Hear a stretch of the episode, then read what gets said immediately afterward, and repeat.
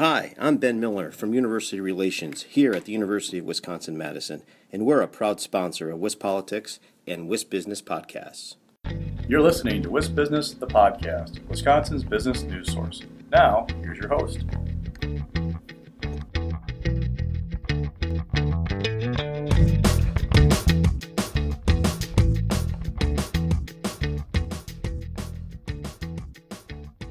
Hi, everybody. This is Alex Moe here for WIS Business, the podcast. Today, I'm joined by Patrick Sullivan, CEO, co founder, and co inventor at Flux 12. Patrick, thank you so much for coming on the show today.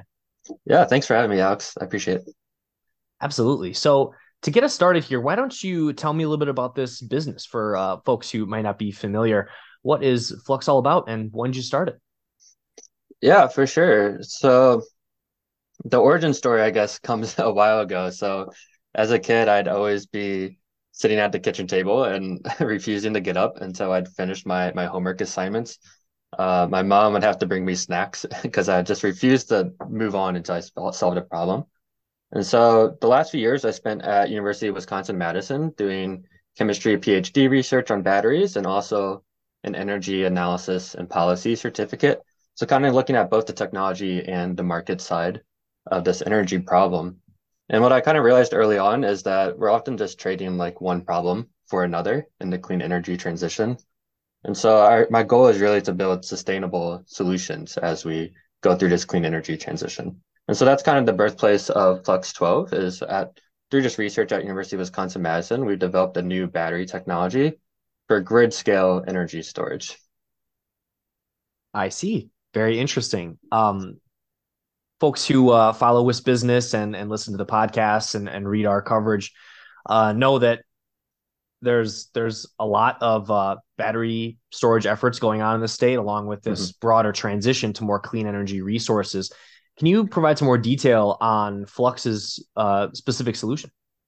Yeah, for sure. So right now, and what everybody's using all across the world, including Wisconsin, for energy storage is lithium-ion batteries.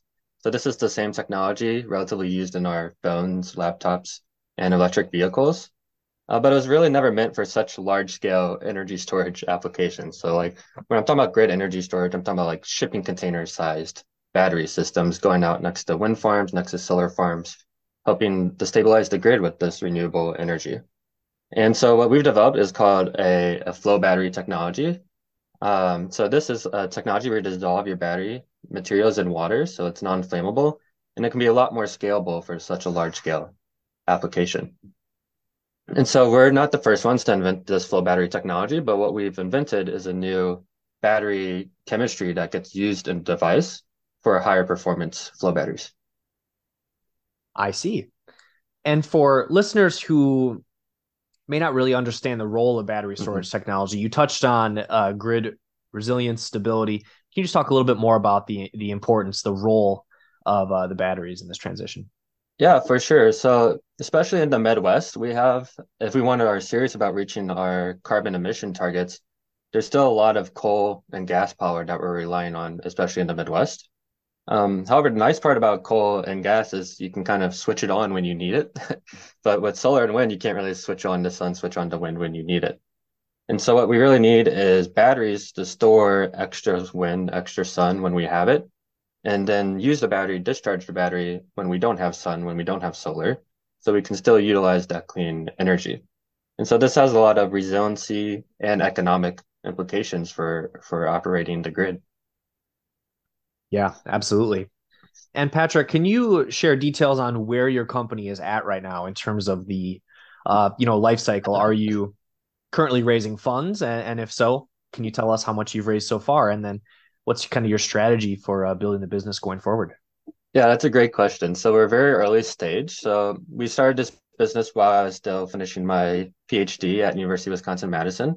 And so I just graduated back in May and I'm full-time CEO now over the summer. So getting things up and running. And so we're onboarding our co-founders. There'll be a team of two of us full-time here soon and we're finalizing our pre-seed round of financing, which will be around $1 million in fundraising.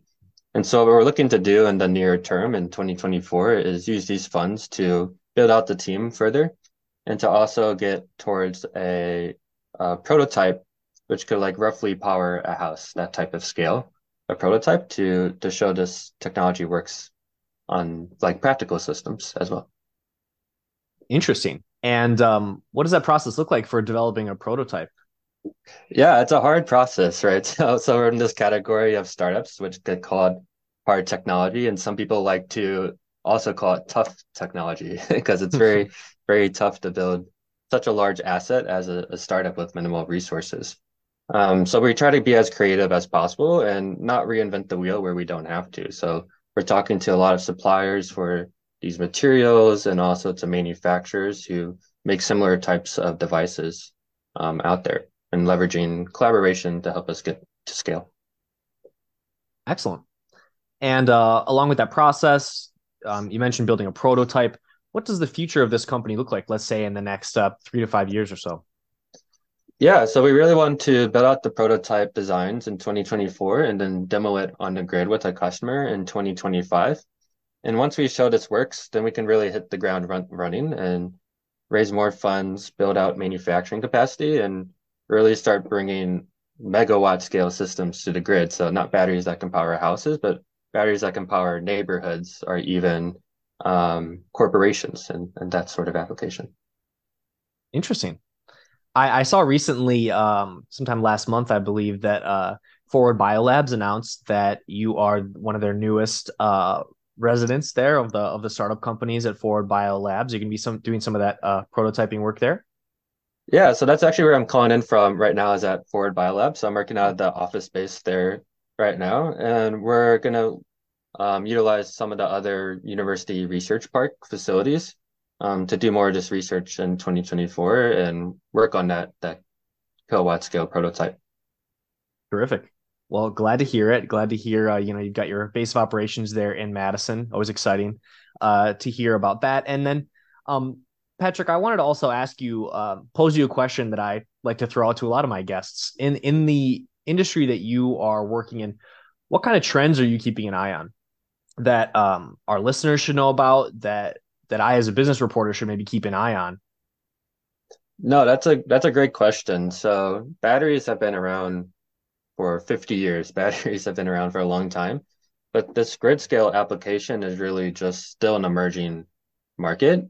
Um, we really haven't had a reason to have batteries when we've been using coal and gas, and now as we're using solar and wind, now we uh, have a new reason, a new market to explore. And so really nobody knows where this market is headed toward. So like, are these batteries going to be in people's homes that they're using, or are these batteries going to be more centralized systems at the utility zone? Um, what do those batteries need to be able to do? So there's a lot of questions remaining and sort of the application uh, of these energy storage, and also the question of who's going to pay for it, right? Is it the end consumer, the the um, electricity consumers that's going to be paying for this, or are the utilities going to be paying for it? Is the government going to be subsidizing it with things like the Inflation Reduction Act? So it's a very exciting space, but a lot of unknowns moving forward.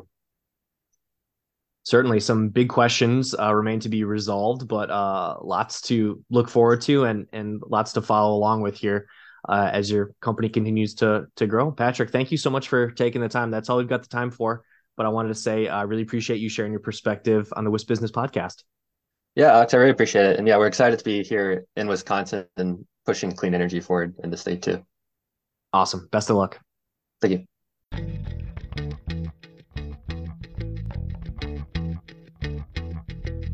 You've been listening to WisBusiness, the podcast. Now, stay tuned for a word from our sponsor.